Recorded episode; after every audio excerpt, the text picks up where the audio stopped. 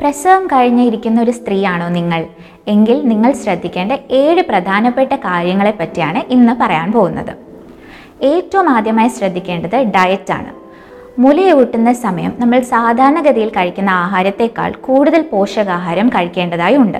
ഇലക്കറികൾ പച്ചക്കറികൾ മുട്ടയുടെ വെള്ളക്കരു കടല പയറുവർഗങ്ങൾ മുതലായവ ഡയറ്റിൽ ഇൻക്ലൂഡ് ചെയ്യാനായിട്ട് ശ്രമിക്കുക. അതുപോലെ രണ്ട് മുതൽ മൂന്ന് ലിറ്റർ വെള്ളം വരെ പ്രസവശേഷം കുടിക്കാനായി പ്രത്യേകം ശ്രദ്ധിക്കേണ്ടതാണ്. രണ്ടാമതായി എപ്പോഴും ഒരു സപ്പോർട്ട് ബ്ര യൂസ് ചെയ്യാനായിട്ട് ശ്രമിക്കുക. മുലയൂട്ടുന്ന അമ്മമാർക്ക് പാൽ മാറിൽ കെട്ടിയിരിക്കാനും അതുപോലെ മാറിൽ ഒരു വേദനയും ഹെവിനെസ്സും ഒക്കെ അനുഭവപ്പെടാനുള്ള സാധ്യതയുമുണ്ട്. ഇത് തടയാനായി എപ്പോഴും ഒരു സപ്പോർട്ട് ബ്ര ധരിക്കേണ്ടത് അനിവാര്യമാണ്. സുഖപ്രസവം കഴിഞ്ഞാൽ താഴെ ചെറിയൊരു സ്റ്റിച്ചും ഒരു മുറിവും ഉണ്ടാകാനുള്ള സാധ്യതയുണ്ട്. ഇത് കുഞ്ഞിനെ എടുക്കാൻ വേണ്ടി ഡോക്ടർ ഇടുന്ന ചെറിയൊരു മുറിവാണ്. അതിൽ പിന്നീട് തുന്നലുകളും ഉണ്ടാകും. ആ മുറിവ് ശ്രദ്ധയാവണ്ണം കെയർ ചെയ്ത് ഉണങ്ങുന്നവരെ നമ്മൾ പരിചരിക്കേണ്ടതാണ്. മുറിവിന്റെ അവിടെയുള്ള സ്റ്റിച്ചുകൾ ഇരിക്കുമ്പോൾ താഴെ കുത്താനും അതുപോലെ ഒരു ഡിസ്കംഫർട്ട് ഉണ്ടാക്കാനുമുള്ള സാധ്യതയുണ്ട്. അതുകൊണ്ട് പ്രസവശേഷം ഇരിക്കുമ്പോൾ എപ്പോഴും സോഫ്റ്റായുള്ള ഒരു പില്ലോയിൽ ഇരിക്കാനോ അല്ലെങ്കിൽ റിങ്ങിന്റെ ഷേപ്പിലുള്ള ഒരു പാഡഡ് പില്ലോ ഉപയോഗിക്കാനായും ശ്രദ്ധിക്കേണ്ടതാണ്. രണ്ടാമതായി സ്റ്റിച്ചിന്റെ അവിടെ വേദനയോ ചുമന്ന നിറത്തിലുള്ള തടിപ്പോ നീറ്റലോ തരിപ്പോ അങ്ങനെ എന്തെങ്കിലും അനുഭവപ്പെടുകയാണെങ്കിൽ സ്റ്റിച്ചിന്റെ അവിടെ ഒരു ഐസ് പാക്ക് വെച്ചു കൊടുക്കാവുന്നതാണ്. തിളച്ച വെള്ളം ചൂടുവെള്ളം മുതലായവ സ്റ്റിച്ചിന്റെ പുറത്ത് ഒഴിക്കുന്നത് സ്റ്റിച്ച് ഉണങ്ങാനായി സഹായിക്കുന്നതല്ല. മാത്രമല്ല സ്റ്റിച്ച് വിട്ടുവരാനും പഴുപ്പടിയാനുമുള്ള സാധ്യത കൂടുതലായിട്ടുണ്ട്. സിസേറിയൻ സെക്ഷൻ കഴിഞ്ഞ സ്ത്രീയാണ് നിങ്ങളെങ്കിൽ നിങ്ങൾക്ക് അടിവയറിൽ ഒരു നീണ്ട മുറിവുണ്ടാകാനുള്ള സാധ്യതയുണ്ട്. ആ മുറിവ് ഉണങ്ങാനായി നമ്മൾ ആറാഴ്ച കാലാവധി മിനിമം കൊടുക്കേണ്ടതാണ്. സിസേറിയന് രണ്ടോ മൂന്നോ ദിവസം കഴിയുമ്പോൾ തൊട്ട് തന്നെ നടന്നു തുടങ്ങാവുന്നതാണ്. ചെറിയ ചെറിയ മൂവ്മെന്റ്സിൽ തുടങ്ങി പിന്നീട് പതുക്കെ പതുക്കെ നടന്നു തുടങ്ങാവുന്നതാണ്. സിസേറിയന്റെ മുറിവിന് പുറത്തും ചൂടുവെള്ളം ഒഴിക്കാതിരിക്കാനായി പ്രത്യേകം ശ്രദ്ധിക്കുക. എപ്പോഴും മുറിവ് കഴിവുമ്പോൾ ഇളം ചൂടുവെള്ളവും അതുപോലെ സോപ്പും തേച്ച് കഴുകാനായി ശ്രദ്ധിക്കുക. ഡോക്ടർ നിങ്ങൾക്ക് മുറിവിലിടാനായി എന്തെങ്കിലും ഒരു ഓയിൻമെന്റ് തന്നിട്ടുണ്ടെങ്കിൽ അത് ഉപയോഗിക്കുന്നതും നല്ലതായിരിക്കും. സുഖപ്രസവം കഴിയുമ്പോൾ ഒരു മാസ കാലാവധിയെങ്കിലും ചുരുങ്ങിയത് യോനി ഭാഗത്ത് നിന്നും ഡിസ്ചാർജ് കാണാറുണ്ട്. പ്രസവത്തിന് ശേഷമുള്ള ഏഴ് മുതൽ പത്ത് ദിവസം വരെ ഇത് രക്തക്കറ പുരണ്ട ഒരു ഡിസ്ചാർജ് ആയിട്ടായിരിക്കും വരുന്നത്. ഇത് നമുക്ക് മാസം മാസമുറ സമയത്തുണ്ടാകുന്ന ചെറിയ സ്പോട്ടിംഗ് പോലെ അനുഭവപ്പെടാം. ഈ സമയത്ത് സ്ത്രീകൾ സ്ഥിരമായി പാഡ് യൂസ് ചെയ്യേണ്ടതായിട്ട് വരാറുണ്ട്. ഉപയോഗിക്കുമ്പോൾ എപ്പോഴും കോട്ടന്റെ മെറ്റീരിയലിലുള്ള പാഡ് മാത്രം ഉപയോഗിക്കുക. പിന്നെ എല്ലാ മൂന്ന് മുതൽ നാല് മണിക്കൂർ വരെയും ഈ പാഡ് മാറ്റി ഉപയോഗിക്കേണ്ടതാണ്. യൂസ് ചെയ്യുമ്പോൾ അടിവസ്ത്രങ്ങളായാലും കോട്ടന്റെതും അത്യാവശ്യം ലൂസ് ആയിട്ടുള്ളതുമായ അടിവസ്ത്രങ്ങൾ ഉപയോഗിക്കാനായി ശ്രദ്ധിക്കുക. ഈ ഡിസ്ചാർജ് ആദ്യം ചുമന്ന നിറത്തിൽ തുടങ്ങി പിന്നെ പതുക്കെ പതുക്കെ കളർ മാറി ഒരു തവിട്ട് നിറം പിന്നീട് ഒരു പിങ്ക് നിറം അതിനുശേഷം അതൊരു മഞ്ഞയായും വെള്ളയായും കണ്ട് പതുക്കെ നിൽക്കുന്നതാണ്.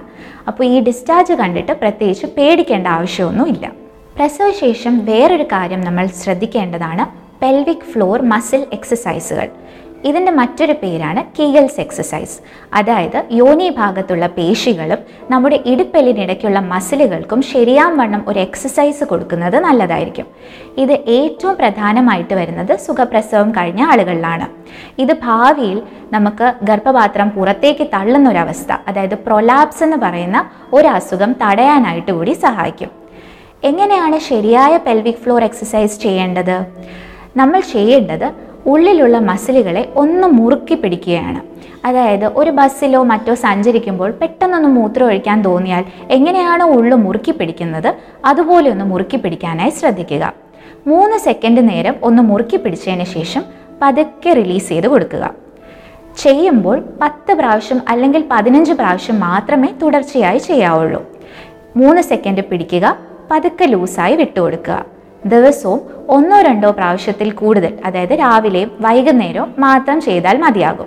ഓരോ തവണ ചെയ്യുമ്പോഴും പത്ത് തവണയോ പതിനഞ്ച് തവണയോ ചെയ്യുക. പ്രസവശേഷം നമുക്ക് ഡോക്ടർ ഗൈനക്കോളജിസ്റ്റ് പ്രിസ്ക്രൈബ് ചെയ്ത മരുന്നുകൾ മാത്രം കഴിക്കാനായി ശ്രദ്ധിക്കുക. ഇതിൽ ഇൻക്ലൂഡ് ചെയ്തിട്ടുള്ളവ സാധാരണഗതിയിൽ അയണിന്റെ ടാബ്ലറ്റും കാൽഷ്യവും മറ്റ് മൾട്ടി വൈറ്റമിനുകളും ആയിരിക്കും. ഇതല്ലാതെ മറ്റ് ടാബ്ലറ്റുകൾ ഒന്നും കഴിക്കുന്നത് ഡോക്ടർമാർ റെക്കമെൻഡ് ചെയ്യുന്നതല്ല. അതായത് ലേഹ്യങ്ങളോ കഷായങ്ങളോ മറ്റ് ആന്റിബയോട്ടിക് മരുന്നുകളോ ഫെയർനെസ് ക്രീമുകളോ അതുപോലെ കെമിക്കൽസ് അടങ്ങിയിട്ടുള്ള സൺസ്ക്രീനുകൾ അതുപോലെ തന്നെ കുരുവിനായി ഉപയോഗിക്കുന്ന റെറ്റിനോയിക് ആസിഡ് മുതലായ ക്രീമുകൾ ഉപയോഗിക്കുന്നതിന് മുന്നേ ഡോക്ടറെ മസ്റ്റായും കൺസൾട്ട് ചെയ്യുക. കാരണം ഇതിൽ പല മരുന്നുകളും മുലപ്പാലിലൂടെ നമ്മുടെ കുഞ്ഞിന് കിട്ടുന്നതാണ്. അപ്പോൾ കഴിക്കുന്നതിന് മുന്നേ പ്രത്യേകം ശ്രദ്ധിക്കേണ്ടതായിട്ടുണ്ട്. ഗർഭാവസ്ഥയ്ക്ക് ശേഷം സ്ത്രീകളിൽ മാനസികാരോഗ്യം വഷളാകുന്നതായി കാണാറുണ്ട്. ഇത് പല അവസ്ഥാന്തരങ്ങളിലൂടെയും കടന്നുപോകും. നോർമലായി കാണുന്ന ഒരു അവസ്ഥയാണ് പോസ്റ്റ് പാർട്ടം ബ്ലൂസ് അതായത് ചെറിയൊരു കരച്ചിൽ ദേഷ്യം ആങ്സൈറ്റി മുതലായവ ഉണ്ടാകുന്നത്. പിന്നീട് ചില സ്ത്രീകളിൽ അത് വിഷാദ രോഗമായി മാറാറുണ്ട്.